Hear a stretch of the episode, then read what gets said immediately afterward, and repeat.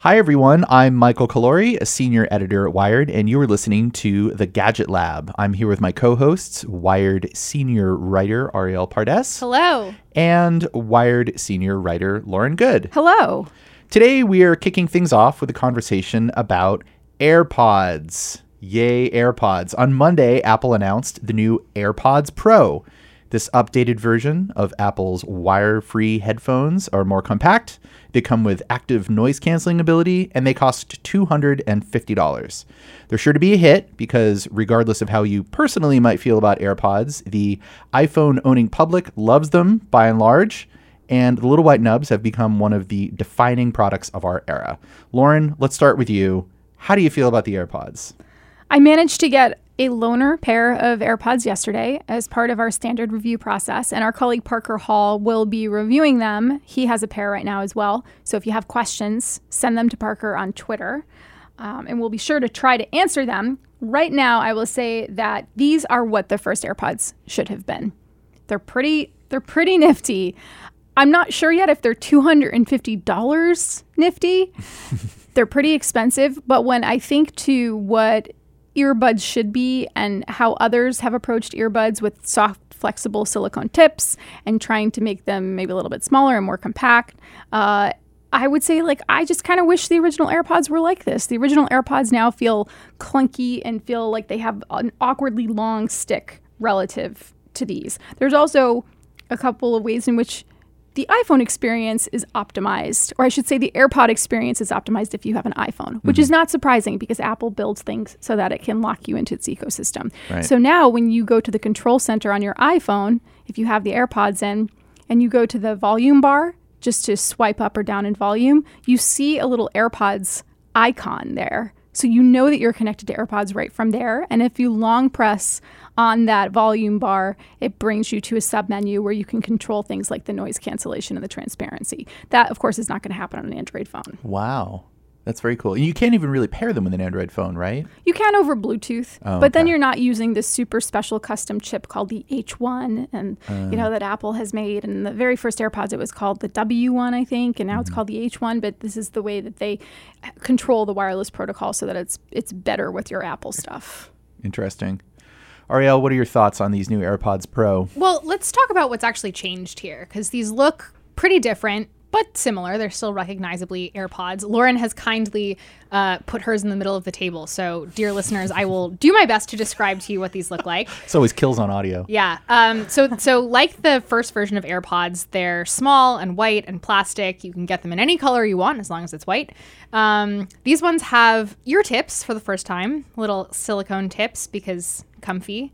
Not so comfy to have hard plastic wedged into your ear for long periods of time. So this is a big upgrade. I've been seeing people on Twitter talking about the silicone ear tips a lot, which is a funny thing to be trending, but very comfy. And then there's a little vent, which is supposed to equalize the pressure in your ear hole.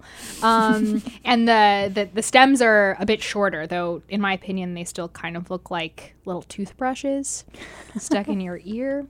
But they do look different. And they've also been packed, despite being a little bit smaller, they have a slightly better battery, though still not great battery life compared to other wireless earbuds on the market, but you get a slight improvement there. And as Lauren mentioned, there's the new chip inside. They still look like Apple products. Like, they look nice but dorky at the same time. Yeah, and I would say the battery claim that Apple is making is actually on par with the previous pair, but was it like 4.5 hours? Yeah, it's about 4.5 hours. So it's 4.5 hours if you are planning on using the noise canceling frequently, because that's active noise canceling. It's not just like it's blocking out the noise in your ear. They're actually sending anti-noise sound into your ear canal. And so that takes a little more power. So if you don't use that, you can expect to get about 5 hours per charge, which is what you were going to get with the old pair. So it's, the battery life, I would actually say, is one of those things that you could probably go and do some research now. And I know our team has done this and said, you can find something, the totally wire-free earbud right now that gets you closer to 8 hours. Yeah, which makes me wonder, if you're not a huge Apple fan, I understand that there's a market for these that's built in among people who are Apple devotees. They want the thing that looks like Apple. They want the thing that works with their Apple devices, and they're going to buy the Apple thing no matter what. But if you're just a person looking for wire-free headphones, which I think applies to a broad group of people. How do these stack up compared to other options on the market? Well, there has been a lot of discussion about the price, right? $250. And if you look at like competitively what other people are doing at that price point, the AirPods Pro are just a little bit beyond competitive with the price of other models, right? Like, okay, let me back up for a second because I want to make sure that we distinguish these wire-free headphones from the other wire-free headphones that are out there, because these have, as Lauren mentioned, active noise canceling in them. The silicone tip on the end makes a seal in your ear to isolate the noise of the outside world, but that's also the thing that enables the active noise canceling to do its job. And you mentioned, Lauren, that you were pretty impressed by the noise cancellation on your first try of them. Yeah, the way that it works is that there's now a microphone inside on the inner part of the pod, not just on the stick of the AirPod, on the stem. So what they're doing is they're blocking off the noise coming in, but then if any extra noise happens to get in and it bounces off of your ear, out of your ear canal, the inner microphone hears that, and then that means that the noise canceling adjusts and sends more anti-noise into your ear. Right. And I listened to it on the train this morning, and it was I was actually listening to notes for a story that I'm reporting, and a train is noisy, and I thought it worked pretty well. So that's a mechanism. It's usually called hybrid ANC or feed forward and feedback ANC. And that's something that's like relatively rare in the world of wire-free earbuds. It's more common on over-ear noise-canceling headphones like Bose or Master Dynamic or something like that, which will probably cost you about $250 or more. Yeah, so that's the thing. So the ones that go in your ears that don't have any wires coming out of them, the one that is the most popular one right now that everybody loves is the Sony WF-1000XM3, which is like a perfect name for a Sony product. Yeah, why did you have to read that off your laptop? I don't know. You didn't just know that? They don't know that I'm reading off my laptop. Okay. Those are $230. The Sonys that everybody loves, those are $20 cheaper than the Apple AirPods Pro. There's also the Master Dynamic. They put out an active noise canceling version of their wire-free earbuds. Those are $300. So the AirPods Pro are kind of in the middle there. Bose has some new ones coming out next year. They're called the Bose Earbuds 500 that have inside-out noise canceling. And those we can probably expect to be around $250, maybe a little bit cheaper now that Apple's done theirs.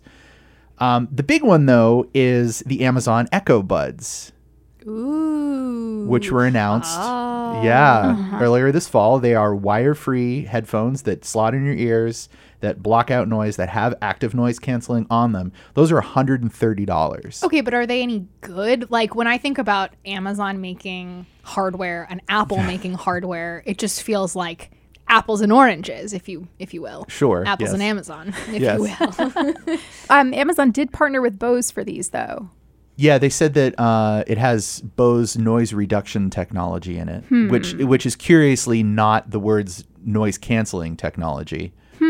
Yeah. That also sounds like partnering with Bose, but in like the most hands-off way possible, right? Possibly licensing their tech. That's right, rather than actually having them build the hardware. So what do people say about those? They're much cheaper. They give you a lot of the same feature set, allegedly. How do they stack up in the wild? They've been getting pretty good reviews. Our audio reviewer, Parker Hall, is going to be testing them for us. We'll probably have a review, I think, next week. But from what we know, they have really good sound and really good battery life, but that the noise canceling is like, a little bit extra on top of what you already get from the isolation of having the things plugged into your ears. So maybe not the best noise canceling tech, but good sound and good other stuff. Plus, they have Alexa. Just like the AirPods are Siri machines, the Amazon Echo Buds are Alexa machines. One thing that you do get now from the AirPods Pro is Siri will read incoming text messages to you. It doesn't stop the music entirely, I don't think. And Siri's voice sounds perhaps a little less harsh or jarring than it has in the past. So it just kind of says like, Alex says blah, blah, blah, while you're listening to whatever you're listening to. And you can turn that off in case you find that highly irritating. But I don't think, because, Alexa's not working over your cellular protocol or your messaging protocol, right? So I don't think Alexa will do the same thing for you.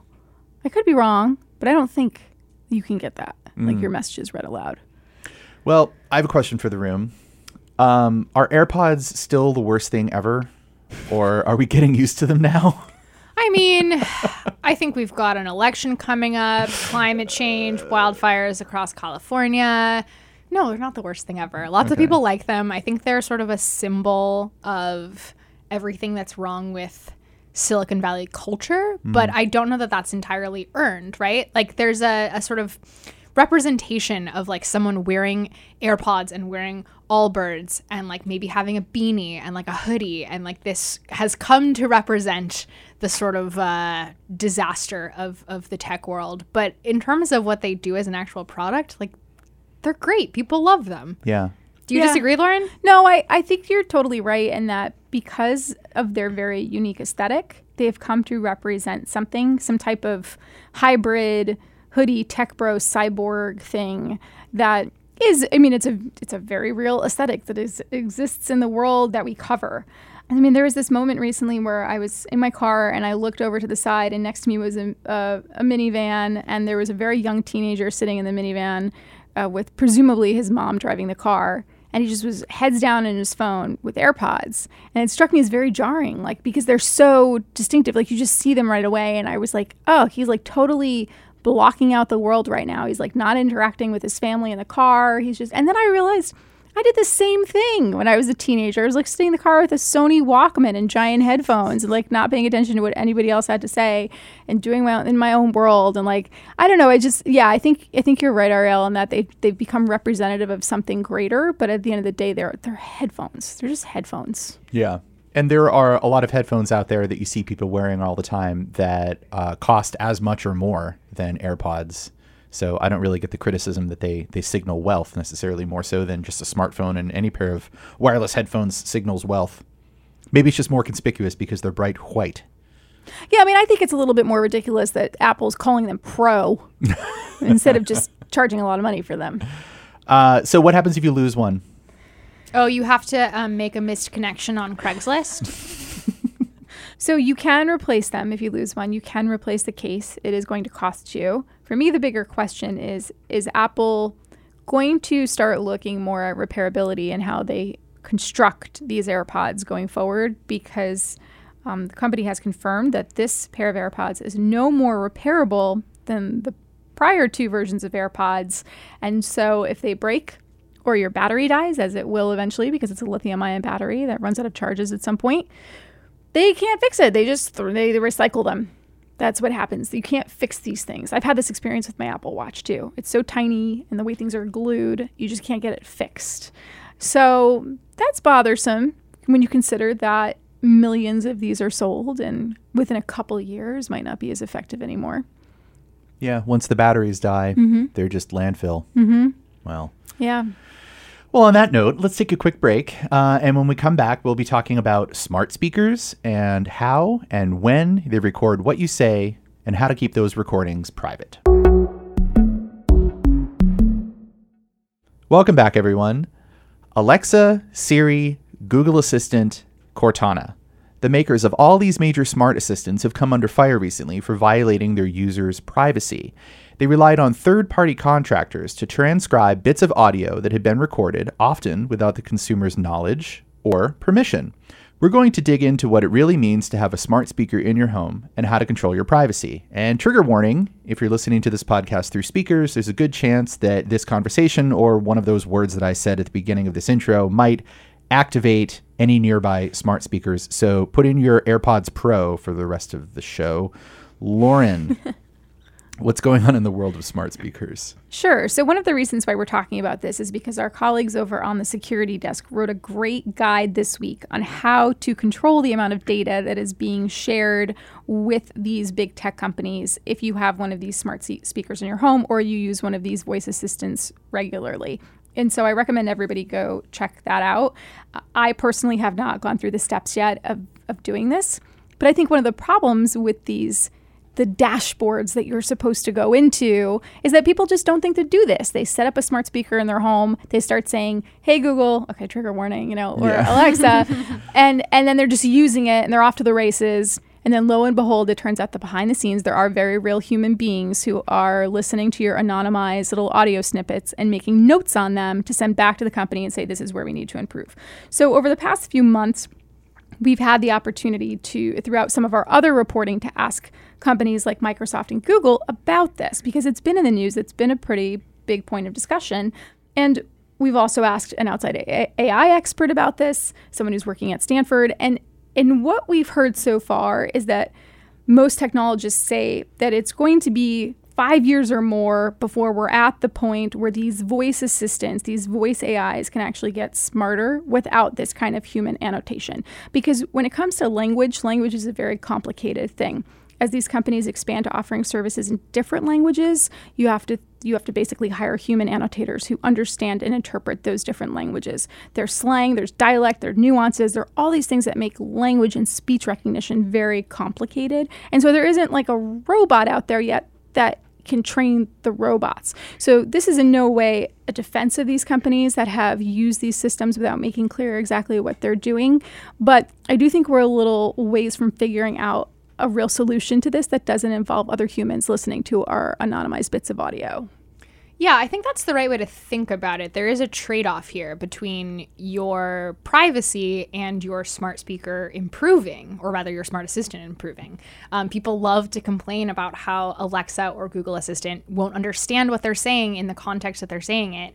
But at the same time, people are really worried about what's happening to these little snippets of their voice recordings when they get circulated around companies. The controversies seem to center on the fact that in many of these cases, the companies are using third-party companies or contractors to help review these audio snippets. So there's slightly less accountability, there's slightly less insurance of privacy. In July, Apple had a big scandal around people listening to Siri recordings. In July, there was a Google Assistant scandal. Amazon preemptively introduced this Alexa feature, which is basically to forget everything that Alexa has recorded that day. So it's sort of like an ongoing debate, but I think that the piece of it that's sometimes missing is that, like, of course, no one wants random people listening to what they're saying in their home, but also nobody wants a speaker that can't be used because it doesn't understand what you're saying. The whole thing will probably be viewed as a historical mistake in about 10 years, at least I'm hoping. And it's just because it really exposes the power of market pressure, right? Like, these speakers and these voice assistants were introduced to us as things that we need. And, like, do we actually need them? Are they really that helpful? Well, there's a lot of, like, marketing, and there's a lot of, real world examples thrown at us to show us how they can help us. I think the jury is still out on whether or not they've actively improved our lives. But here we are. We're several years into it. Everybody's competing on this, and everybody wants to get their speaker, which they claim is smarter than the other person's speaker, into your house, their assistant onto your phone, into your toaster, into your Tesla, into all the different places where you spend your day. And like we've said, the technology's not ready for that. Like, it's not really ready to be in all those places, but they have to be there because that's where the future is, and they all want to have that foothold. That's really troubling to me. Even more so is the fact that they're starting to show up in public places now. Like Amazon has a program called Alexa for Hospitality that encourages hotels to put Echo speakers in hotel rooms so that you can use it for things like automated checkout. You can use it as like a concierge. You can use it to order room service. Although I can't imagine that like anybody's room service order is so simple that they'd be able to just tell Alexa and then it would get it right? Like, what is the garni du jour? Alexa, they're not going to be able to tell you that, whereas the person on the phone would probably be able to tell you that. Okay, Mike. Yeah, no, I'm serious, right? It's how I do hotels, sorry. There's also, they would love to be in schools. They would love to have these in classrooms.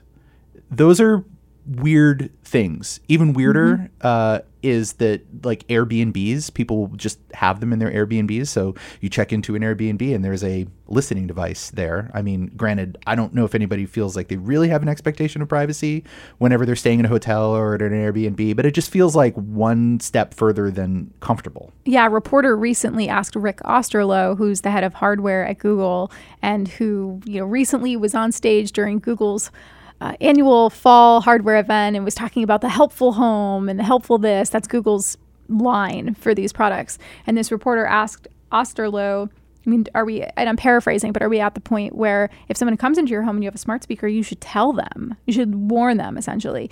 And Osterloh seemed a little caught off guard by the question. And then after thinking about it for a bit, said, yeah, like we might be at the place where you need to tell somebody before they enter a space that there are microphones everywhere.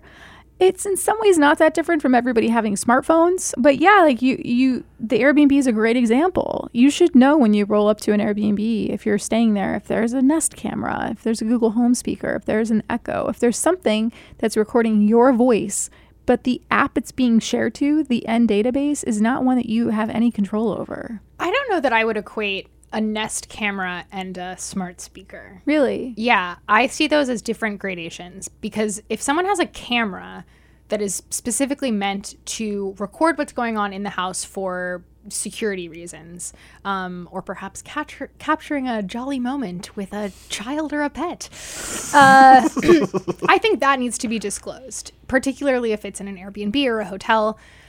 But my understanding is that most people aren't going through their Echo recordings of the day and asking Alexa to review everything that's been recorded. Also, we should mention that like these things we think are not recording 24/7. They're only recording in the few seconds before or after a trigger word, right? So mm-hmm. I do think that the expectation of privacy is different.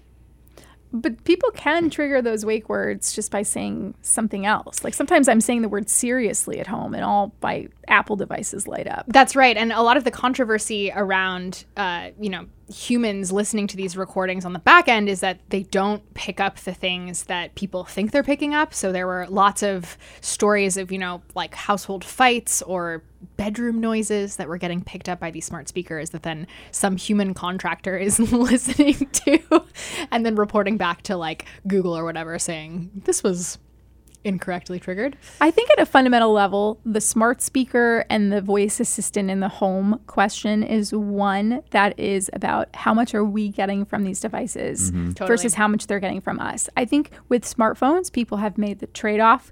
They are so valuable in so many of our lives at this point that, okay, I've got a GPS tracking device in my pocket all day long, right? I'm using apps that are siphoning away all of my personal data and sending it to places I don't even understand, but I need my smartphone. I think that's the trade-off a lot of people have made. And I think with voice assistants, I mean, I maybe use mine at home like a couple times a day at most, once probably to check the weather, another time to turn off the TV because I have Alexa and a sound bar. And so I find that really useful.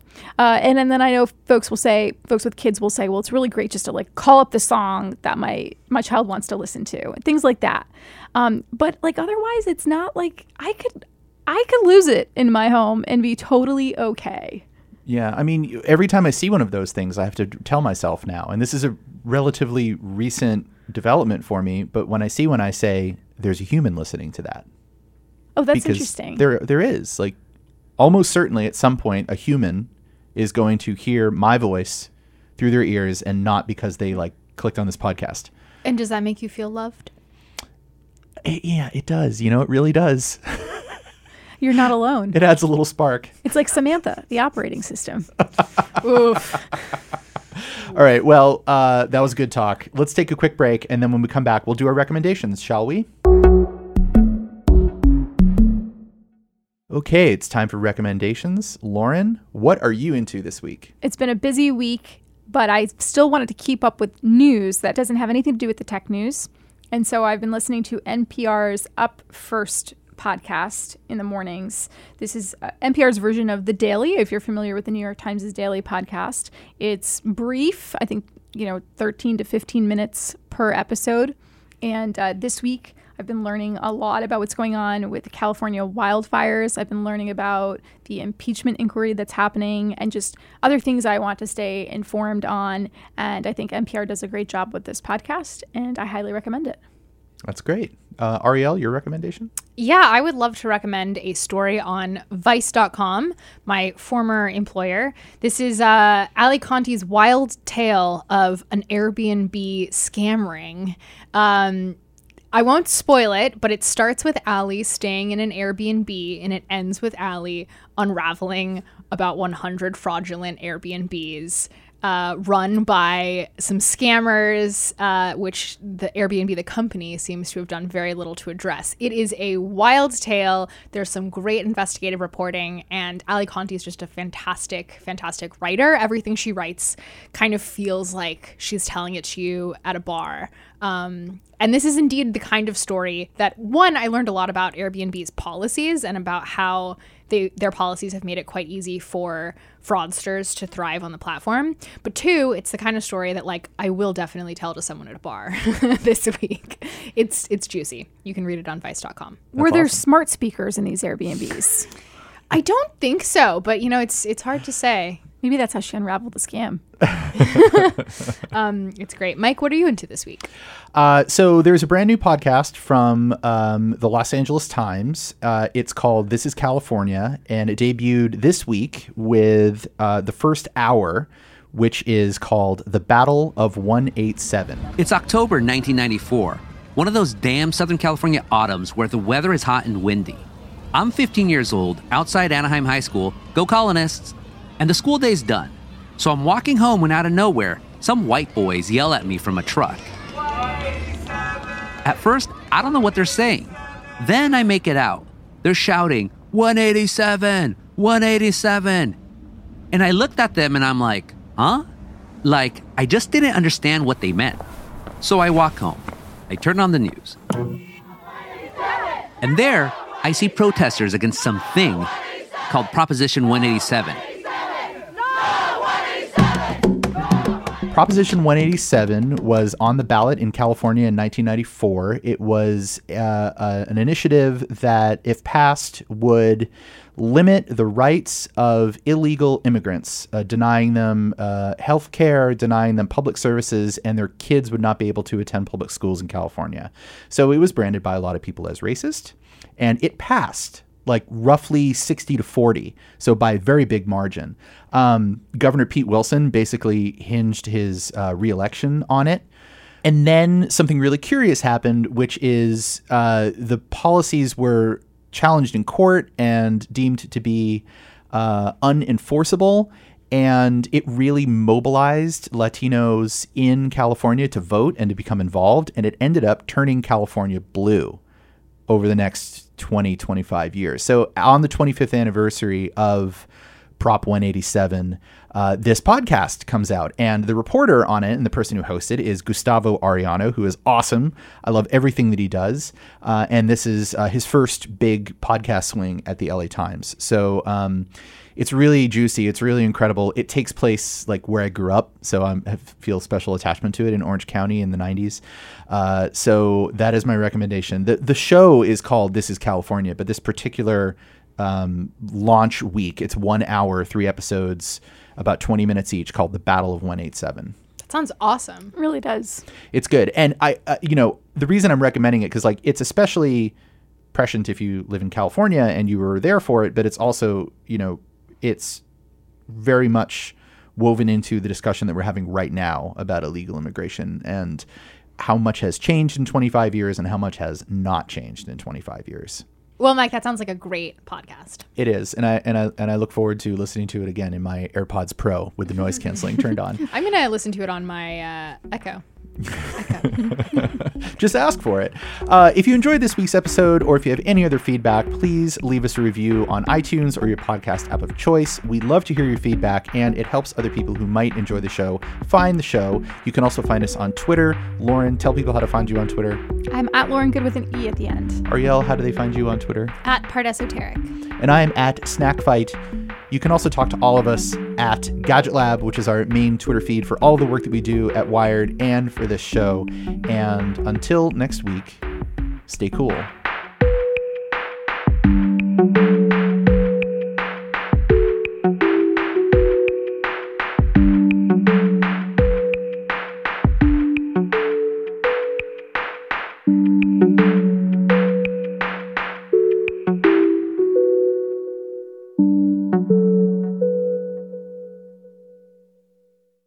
Hi everyone, Michael from Gadget Lab here.